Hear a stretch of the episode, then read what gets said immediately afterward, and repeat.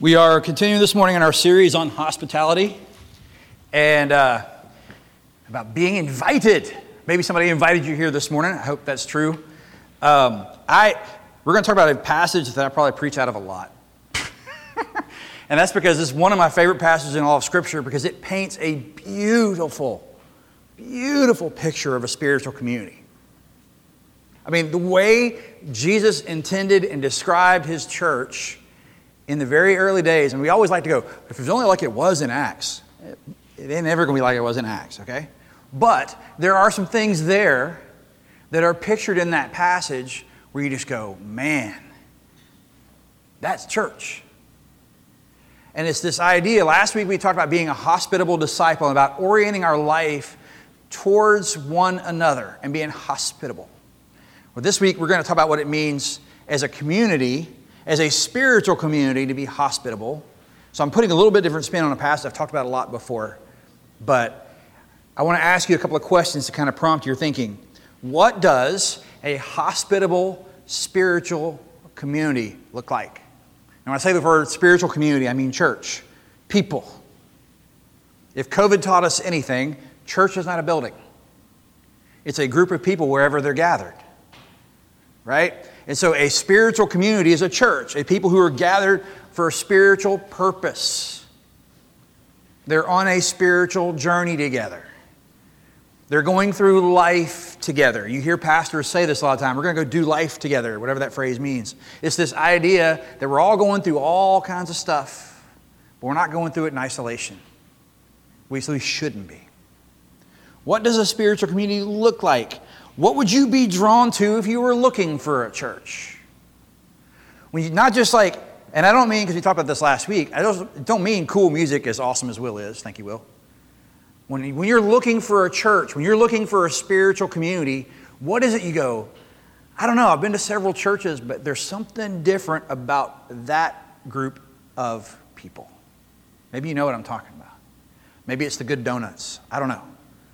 No. Hopefully, it's something more meaningful than that. Maybe it, when you go to church and you meet those people and they greet you and they give you the shirt off their back, and you're like, wow, all I know is Jesus is doing something there. What does that look like for you? What, was the, what is the need that gets met? What is the thing that would be compelling to you about being part of a particular spiritual community? In fact, what would be so compelling that if you received it from that group, you wouldn't be able to help but share it with everybody else and participate in it? So we call this series Invited because we've got our orientation about church wrong. We talked about this last week. You don't go to church because of the coffee and the donuts and the cool music. Those are added bonus, you know? Church is a gathering of the spiritual community. It's what it is. It's the place we come to be equipped in our faith. It's the place we come to be able to demonstrate love towards one another and be in community together. And so when we worship, there are different forms of worship. But what would it be, what would it look like if you experienced spiritual community in such a way that when you go to work on Monday, you're telling all your coworkers, you've got to be a part of this because something powerful is going on and it's special? Because I think that's what God intended for church. We don't have to do massive, cool marketing campaigns. If we're being a genuine spiritual community, it'll be compelling in and of itself. If we're loving and generous and kind and towards one another, and patient with one another, and gracious towards one another, and hospitable toward one another, that in itself will be compelling. And if you're receiving on the receiving end of it, you're like, man, all I know is I'm transformed by being there. You got to come check it out too. That's the best possible marketing campaign I could ever dream up. because it's not a marketing campaign, it's an experience of God. And it's ex- an experience of the love of God through His people. So when I say this passage in Acts paints a picture, this is what I'm talking about. We're in Acts chapter 2 verses 42 to 47. Now, Luke, when he writes, Luke writes this, the same guy that wrote Gospel Luke, wrote Acts. He says, in my other letter, he's writing to the same guy, so he's talking about it. One of his writing patterns is he'll tell a bunch of stuff that happens, and then he'll do like a summary passage. Okay? So he'll give you story, story, story, this crazy thing happened, and then he gives you like two or three verses that kind of like You're, when you watch a TV show and last week on, you know, and it gives you the synopsis of what happened that you missed, you know? Luke's is in reverse order. This happened, this happened, this happened. This is what you just saw. it's like a summary of everything I've been telling you. In other words, the story continues to go on the way I just described. In verse 42, he says this They devoted themselves to the apostles' teaching and fellowship, to the breaking of bread and, to, and the prayers. All came upon everyone because many wonders and signs were being done by the apostles. All who believed were together and had all things in common. They would sell their possessions and goods and, dis- and distribute the, the proceeds to all as any who had need. Day by day, as they spent much time together in the temple, they broke bread at home and ate their food with glad and generous hearts, praising God and having the goodwill of all the people. And day by day, the Lord added to their number those who were being saved. So he gives you speech, he gives you sermon from Peter, he gives you all the stuff that's happening in the early church, and then for five verses, he goes, Here's what the original spiritual community looked like. They devoted themselves to these things. They devoted themselves to this type of lifestyle. And day by day, God was adding to their number. And we get excited when more people come to church on a Sunday. It's like, hey, there's some visitors here. Yay! You know, day by day, they were, their church was growing. Not just on Sunday, but every day of the week, making these practices happening, their church was growing, and we'll get into some of the whys. So they, in verse 41, right before we're Peter gives this sermon, and at the end of that verse, he says, and 3,000 were added to their number. Way to go, Peter. now, I bring that up because I'm not sure if the they in verse 42 is talking about the whole church or the people he just converted. Because it says, and 3,000 were added to their number. They devoted themselves to the 3,000, the church, all of them together. Huh. and the reason I bring that up is because the next few things were spiritual devotion. They, voted, they devoted themselves spiritually. Now, most likely, he's given the summary and he's talking about the whole church collectively. But it kind of invites itself to the idea that once they got converted, once they were added to their number, then they were devoted to these practices. Are you with me? So it's almost like, hey, you want to know how your church is supposed to grow somebody spiritually? Read verse 42 to 47 of Acts 2. They got converted, then they devoted themselves spiritually to the teachings of the apostles. That's the first thing that's listed. We always forget because we're so far removed that they didn't have a Bible in church. They didn't have the King James Version. That comes thousands of years later. They didn't have the NIV. They didn't have the Bible app on your phone, of course. They had the Old Testament and the writings of the Old Testament to go from, which Paul was an expert in which Peter and the, and the apostles certainly would have been familiar with from their upbringing.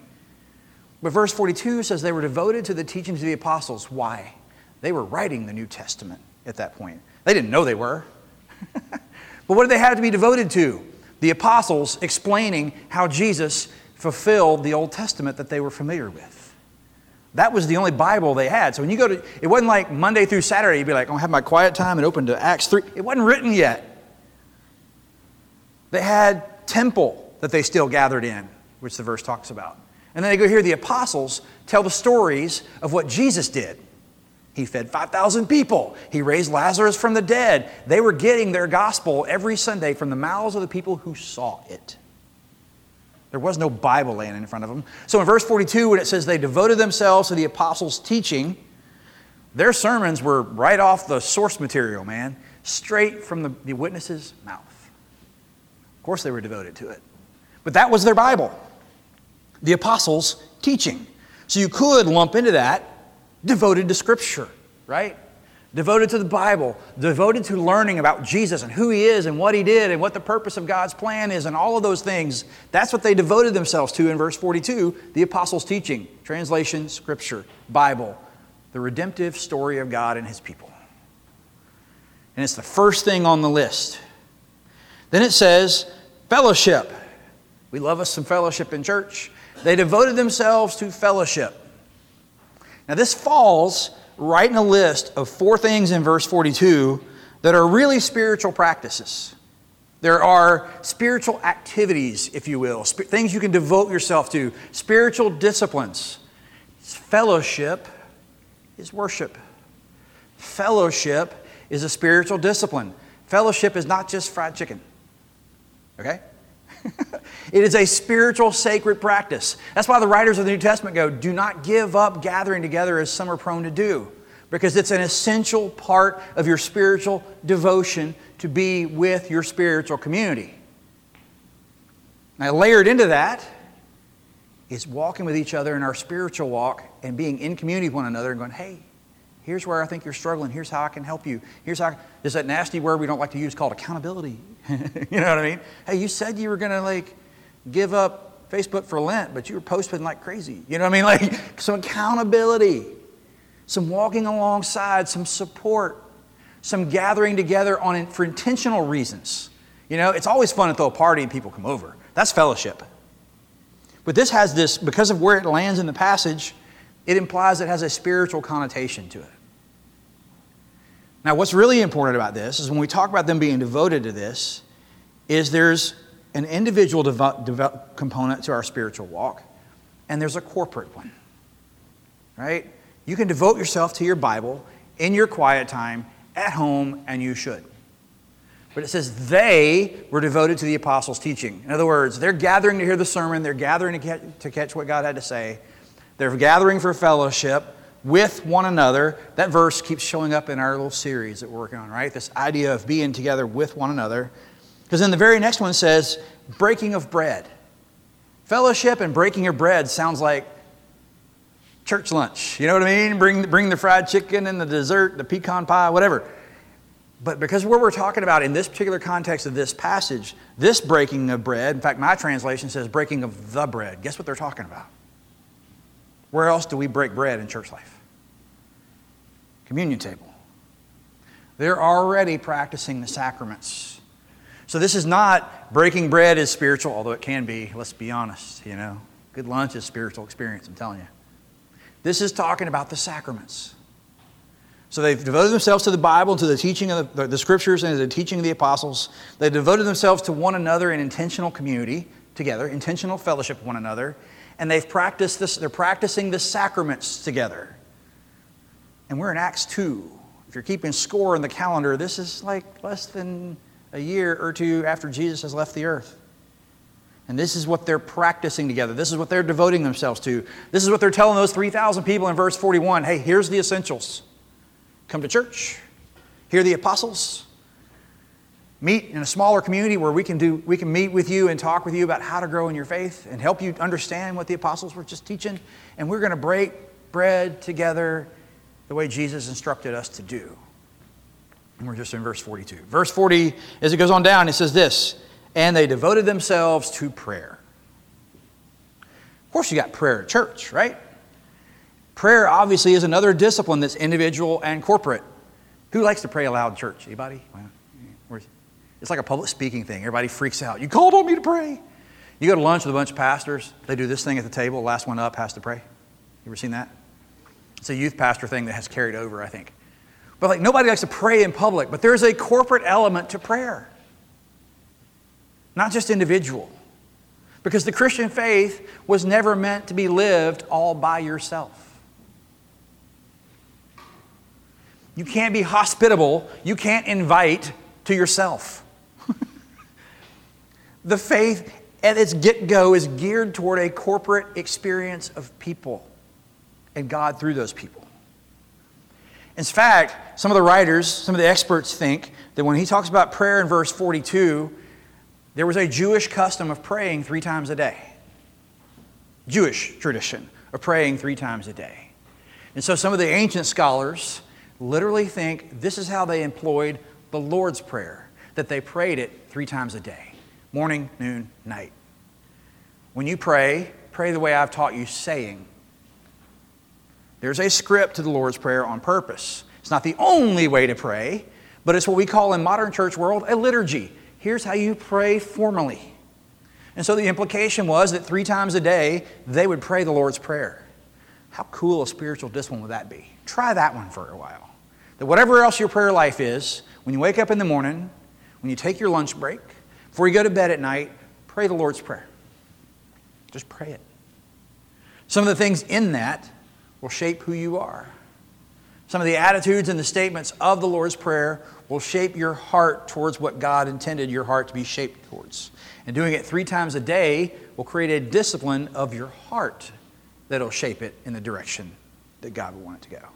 So they're devoted spiritually, they're devoted to these things. They're devoted to the, the, the apostles' teaching, they're devoted to fellowship, community with one another, they're devoted, they're devoted to, spiritually to prayer and to the sacraments. And that's verse 42. But then there's another layer to this devotion when you get to verse 43, and he starts to explain this big picture of how the church operated. I'll go back and read it because I want to highlight a couple things.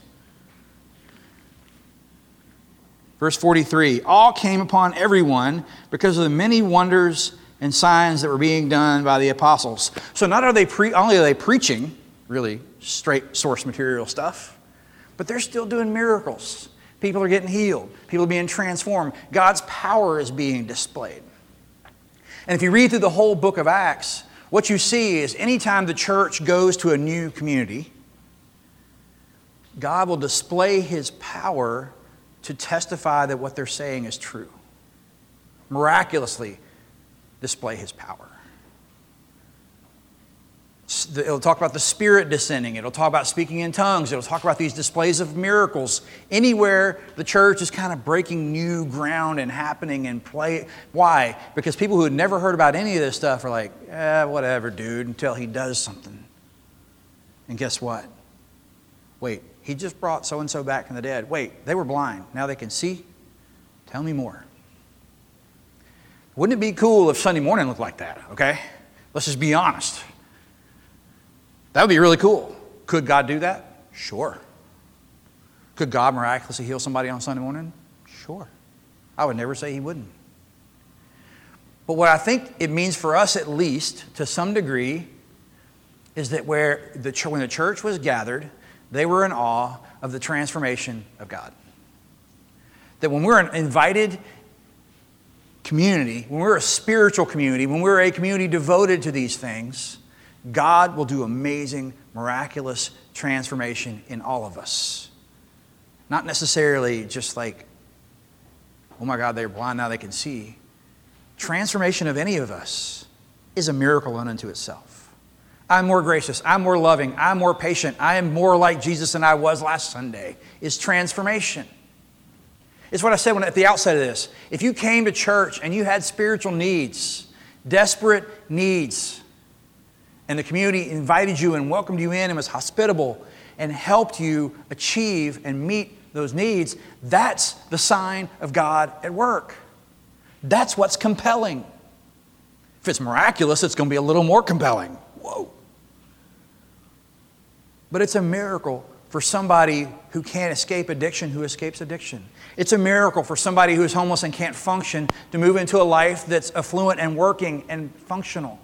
That's transformation. That's a sign that God is at work among that group of people. I'd be devoted to that too. And they were in awe of the God's transforming power. And in verse 44 and 45,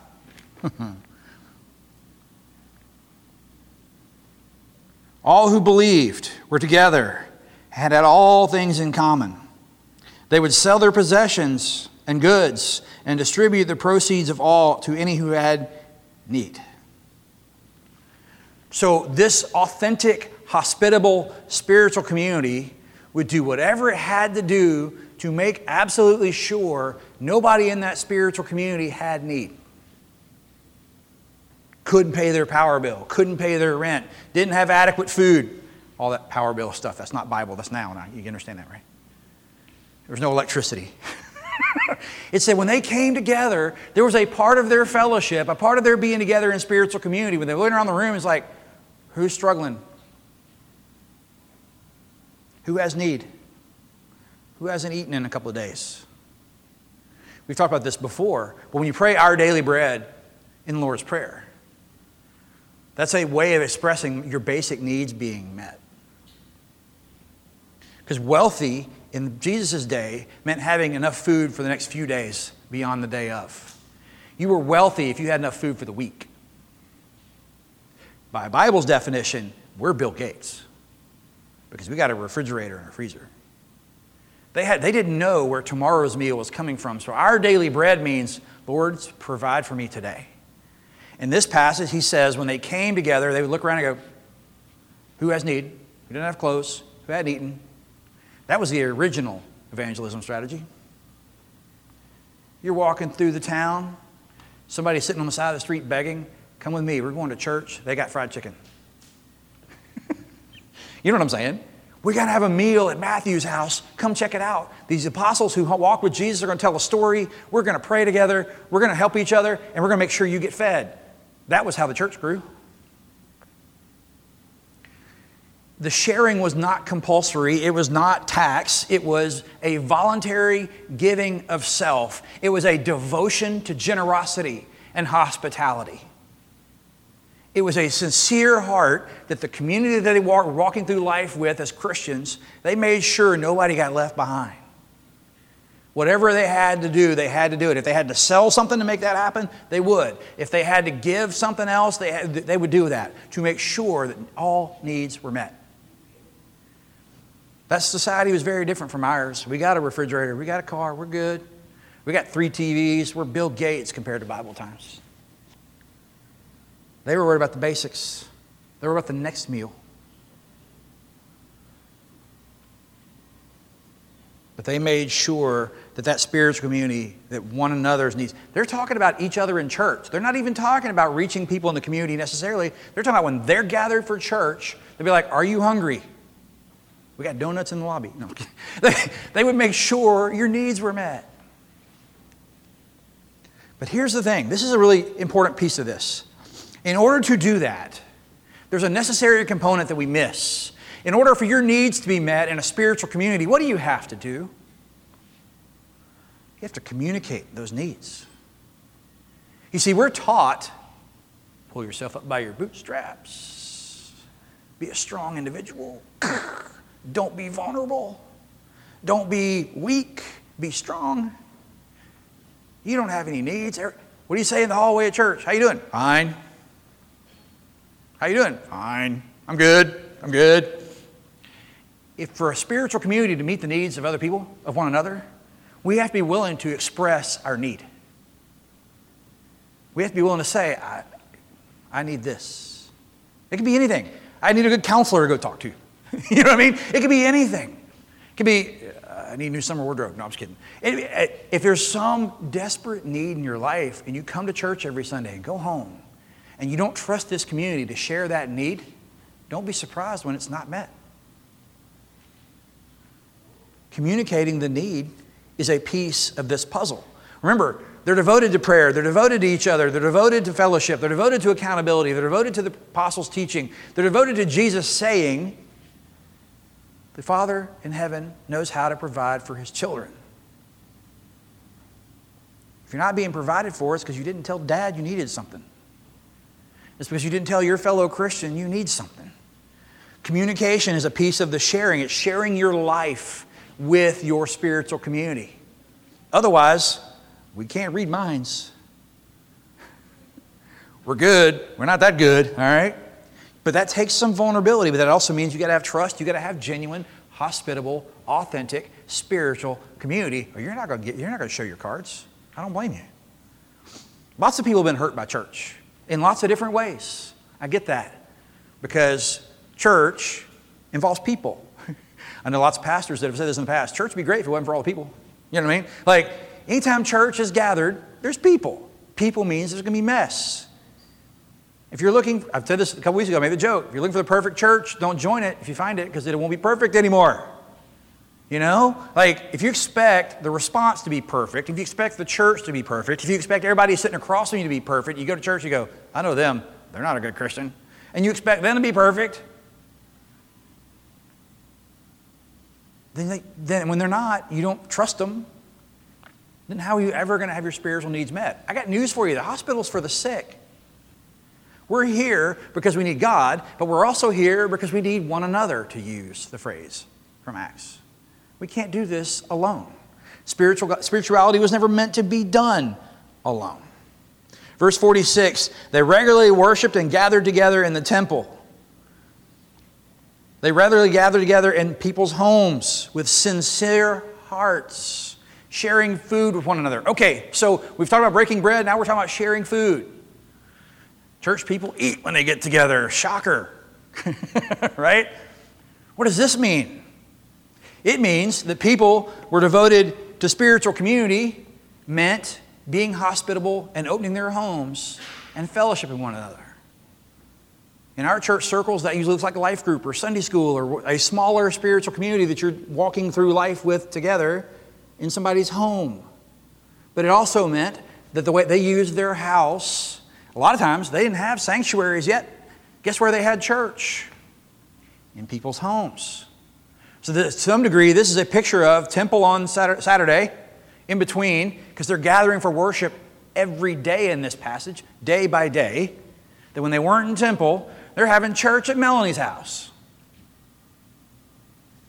They're having church at Charlie's house. They're having church the next day at so and so's house. Like they were gathering for worship every day and breaking bread in their homes.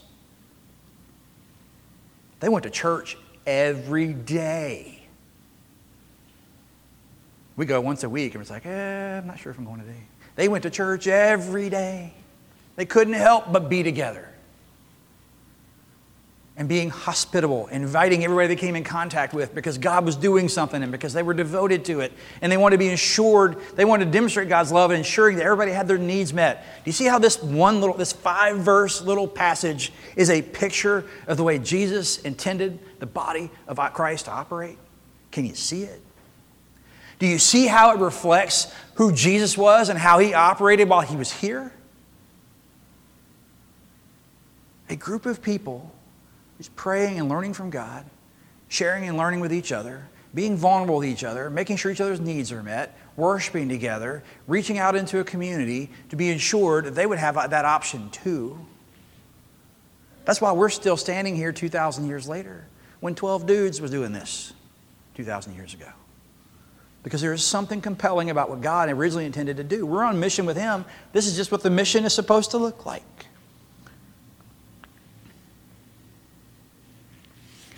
I didn't read 46, but I want to read something in verse 46. Day by day, as they spent much time together in the temple, they broke bread at home, and they ate their food with glad and generous hearts Verse 47 praising God and having the goodwill of all the people. And day by day, the Lord added to their number those who were being saved. So in verse 46, they're gathering day by day, spending time in the temple, spending time in their homes, breaking food and getting to know one another, and being in fellowship with glad and generous hearts. In other words, the people were trustworthy enough to give your problems to. And they were generous enough to help you meet them. It's simple, straightforward, powerful community, and it says it won the admiration of others. Of course it did. Drop that community into the Roman Empire with the haves and the have nots. And they're worried about where their next meal's coming from. And here comes this group of people walking the streets going, You need food? We got you. You need clothes? We got you. That's powerful.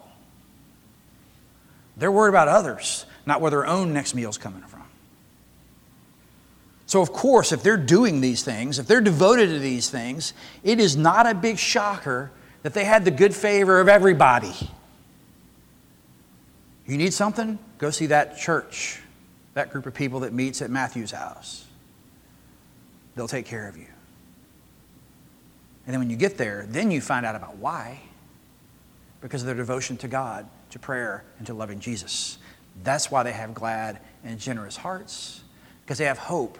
They have every need they could ever want met. It's authentic community, loving, equipping of each other, and support for one another. That's why in Hebrews 10 24 it says, spur one another on to good works. It's not go live Christianity, have good time being Christian, see you next Sunday. It is we are in this together, and when it's hard, we're here for you too. And we celebrate when it's great. That's countercultural, by the way. I mentioned this earlier about the bootstrap thing. The world tells you to make your way, to accomplish your goal, to be a strong, rugged individual. That's the way the world shapes us to operate. The way Christ has shaped us to operate or wants us to operate is in community with one another. That's counter formation to the way the world is trying to make you. The world's trying to make you Bill Gates. Wouldn't that be nice? The world's trying to make you Bill Gates. Make your own way, make your own kingdom. Jesus comes along and says, No, no, no. People of God is a spiritual community that loves God and demonstrates that love to other people with glad and generous and sincere hearts because of their why, because of the hope that God's given them. They demonstrate the love of God because they've received that love from God themselves. When I say it forms us that way, I'm guilty of this too. So this is Charlie preaching to Charlie. Think about the way our homes are structured versus four decades ago. What do you do when you get home from work? Shut the garage door, go into your house. If you go back outside, where is it? Back porch, right? Four decades ago, where was the porch? On the front of the house. What'd you do after work? You sat on the front porch and you waved at your neighbor as you went by. Where's our culture got us going now? Go into your castle, lock all the doors, barricade yourself in, see, see the people at work the next day, shut yourself off from the world. Even the way we live shapes, informs us to be individualistic and off by ourselves and separate from everybody else. And sometimes even our church world tells us here, church good, rest of the world bad. Stay away from the rest of the world. Go to a Christian school only. Go to church only. Only have friends with Christians. Our churches have taught us this. What I just read doesn't sound like. What I just read is a group of people that are so devoted spiritually and so devoted to spiritual community that it's contagious to a world who hasn't experienced it yet. And we ought to be looking for opportunities to share that love with people who don't know it and don't have the hope and don't have the peace and don't have the love of Christ in their heart and are still in de- desperate need and don't even realize it yet because they're chasing what the world tells them will fill it. And it won't. And they're still trying to pull themselves up by their bootstraps. They're still trying to get there on their own. And Jesus is offering something totally different membership and participation in the body of Christ. That's a reason for hope. That's a reason for joy. That's a reason for trusting and knowing that you're going to be okay. Is everything I've just described true at Connection? Not yet. Pastor's being honest. Some of this is aspirational. Are we a strong spiritual community that's supporting each other and walking through life with each other and making sure all our needs met? I know it happens. Do we have some ways to places to go on that? Some room for growth on that? Of course. We all have responsibility to participate in that. How are we doing on communicating our needs if we have them?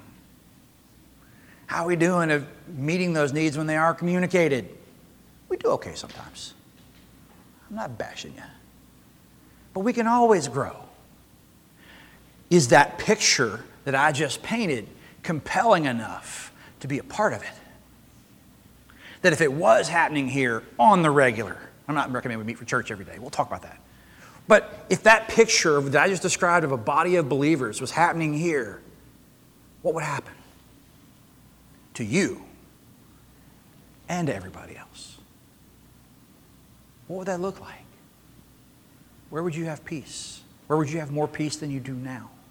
Where would you have more love than you do now? Where would you experience God more than you do now? And, like in verse 42, be in awe of God at work. Would you ever miss it? That's not a guilt trip about coming to church. But your heart would be like, I got to go back. I got to go back. I got to learn more. I got to be equipped to do that. I got to figure out how to do that. I need to know what the needs are so I can meet them. Not, eh, church is coming Sunday. We were joking a little bit because up the hill, traditional church, they're having trouble with the air conditioner. Surprised we don't have like 200 people down here. You know what I mean? Like they're having some trouble with the AC up the hill. Remember when they had church before there was a such thing? We're like, I'm not going to church. The AC's broken. I might be 90 degrees in there. I'm going home. Guys, I got to tell you something. Jesus never promised that following him would be comfortable. If the AC didn't work in here, it, we'd be uncomfortable. If the coffee was cold, we'd be uncomfortable. For a long time before we were here on Sunday morning, the church gathered with a whole lot less than what we got going on right here anyway. They didn't have air conditioning. They didn't have Keurig on the queue, man. They had to walk. They had to walk uphill in the snow both ways. No, they had to walk a long way to get the. And people still do in other parts of the world walk for 20 minutes in this heat to go to a small tent to go to church with no air conditioning for four hours. And we're like, yeah, it's thunderstorming outside. I'm going to roll over. Dude, if the spiritual community is compelling, you will figure out how to be a part of it, whether you know Jesus or not. If you know him, how could you miss it? Ever. Again, not a guilt trip. Just a statement of the fact that that's how compelling the love of God is. Now, I have this crazy pastor vision in my head, okay? So bear with me. Somewhat vision. you know my story, I got detached retina stuff. Okay. We need to figure out how we're going to communicate our needs if we're going to have them met by this group. I'm still trying to figure that out. But here's where we're going to start. You have a connection card on your, ta- on your chair. Some of you have already dutifully filled it out and given your contact info. Fantastic. Jesus loves you. No, I'm just kidding. If you already filled it out, that's fantastic. At the bottom, there's a place where I tell you every Sunday you can put prayer requests and I will pray for you. I am broadening that box this morning. That if you have a need that you need to be communicating to this body, there's a big white space at the bottom of that card where you can place it. Because we're not going to be able to respond as a body if we don't know about it. That might take some vulnerability, that might take a leap, I get that. But there's a place for you to share that need so that God can meet it through his body of Christ. You never know the miraculous sign and wonder that's going to be displayed when you open yourself up to the transformation of Jesus. I collect the cards. I'm not going to like, look on Facebook, this is what they need. But I tell you what, I'm piecing together in my head without breaking confidentiality. This is needed. See, contact me and we're going to fix it. This is needed. Contact me and we're going to fix it. Me, Charlie. We need to figure out how to respond to one another. Next week, we're going to talk about being hospitable to a world that still needs to experience the love of Jesus. But starting today, that card has the option. I have a need. Here it is, Charlie. Because I see those prayer requests. I pray for you on Monday morning when you put the prayer request on there. It's not all about just getting your email, although that's helpful. it's a place where we can start the communication flow. And I can start going, well, they need this, but this person has tax issues, but this person is a CPA. Let's put them together. Just to throw out an example. Does that make sense? Start today, new discipline, new place. You can do that. You can express that need there, and then we will start making Acts 2 at least another step down that road. Let's pray, and we're going to go to the Lord's table together. God, thank you for this morning. Our prayer this morning is that you would make connection and Acts 2 spiritual community. That we would be in awe of what you've done. That we be devoted to these spiritual practices, not just individually, but together. And that when we come together, we would worship you with love and, each, and demonstrate love toward each other to where no one is needing anything because you are our great provider. We rest in that promise this morning. In Christ's name, amen.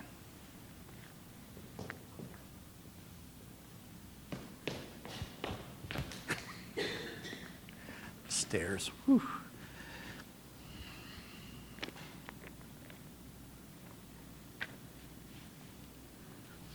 We're going to go to the Lord's table this morning, and it's ironic. It's not ironic.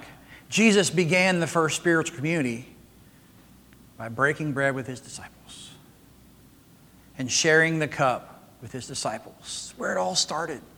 And here we are, 2,000 some odd years later, doing the same thing in the way that he called us to do it.